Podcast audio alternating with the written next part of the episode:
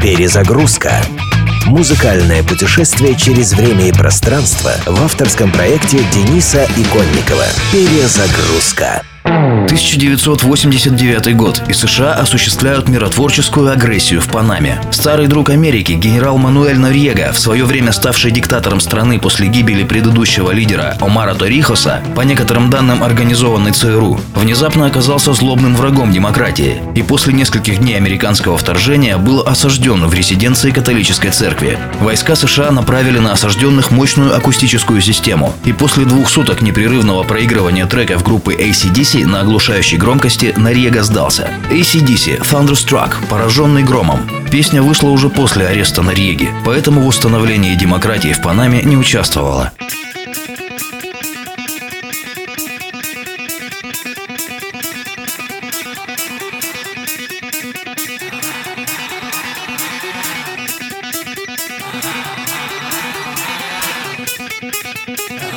Thank you.